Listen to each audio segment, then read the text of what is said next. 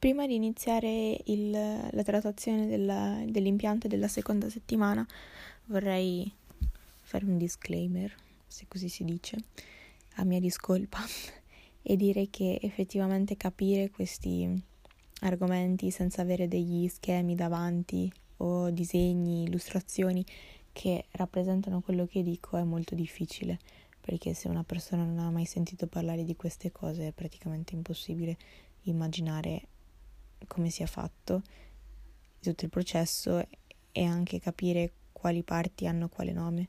Quindi non lo so, magari visto che non posso mettere immagini, cerca almeno che si possa, quindi se sapete ditemelo come si fa e ehm, non so, magari mentre parlo cercate su internet eh, immagini di sincitio trofoblasto disegni e quindi magari riuscite a capire me- meglio. In questo episodio parlerò dell'impianto e della seconda settimana. Innanzitutto è importante dire che eh, verso la fine della prima settimana la massa cellulare interna, di cui avevo parlato nello scorso video, e quindi l'embrioblasto, si divide in due strati, l'ipoblasto, che è quello più esterno, e l'epiblasto, quello più interno, che darà origine a tutti i tessuti embrionali.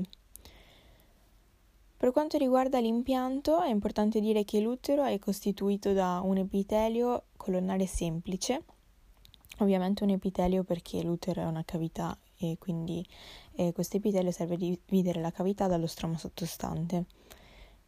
Le cellule trofoblastiche eh, che circondavano eh, il, l'embrioblasto aderiscono all'epitelio uterino e man mano si insinuano dentro la mucosa.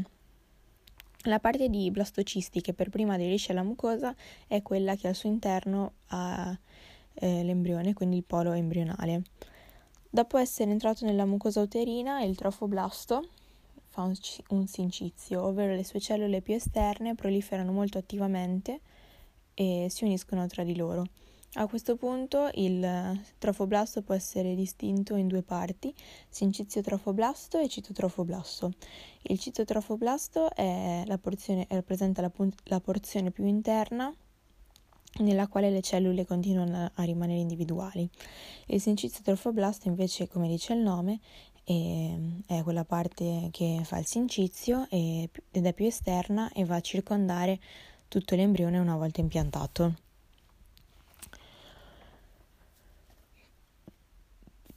Quando l'embrione si impianta completamente, l'epitelio uterino alle sue spalle eh, si salda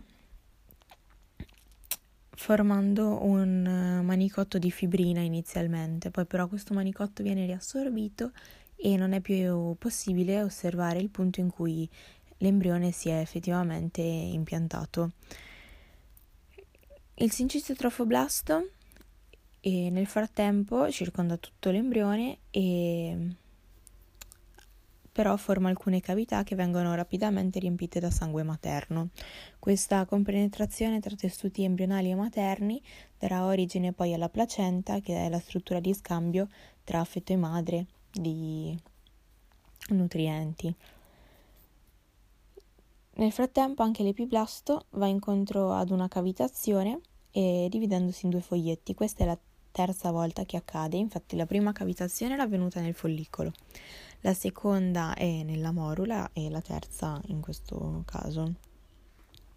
La cavità dell'epiblasto si continua ad espandere fino a che si arriverà a formare lo spazio embrionale principale, ovvero la cavità amniotica. Il foglietto dell'epiblasto che aderisce al polo embrionale darà origine al sacco amniotico, appunto, mentre tutto l'embrione ehm, sarà formato dall'altro foglietto continuato a chiamare epiblasto. Sulla superficie interna del citotrofoblasto intanto si sta ripositando un nuovo tessuto chiamato mesoderma extraembrionale che serve a tenere unito l'embrione rispetto al trofoblasto.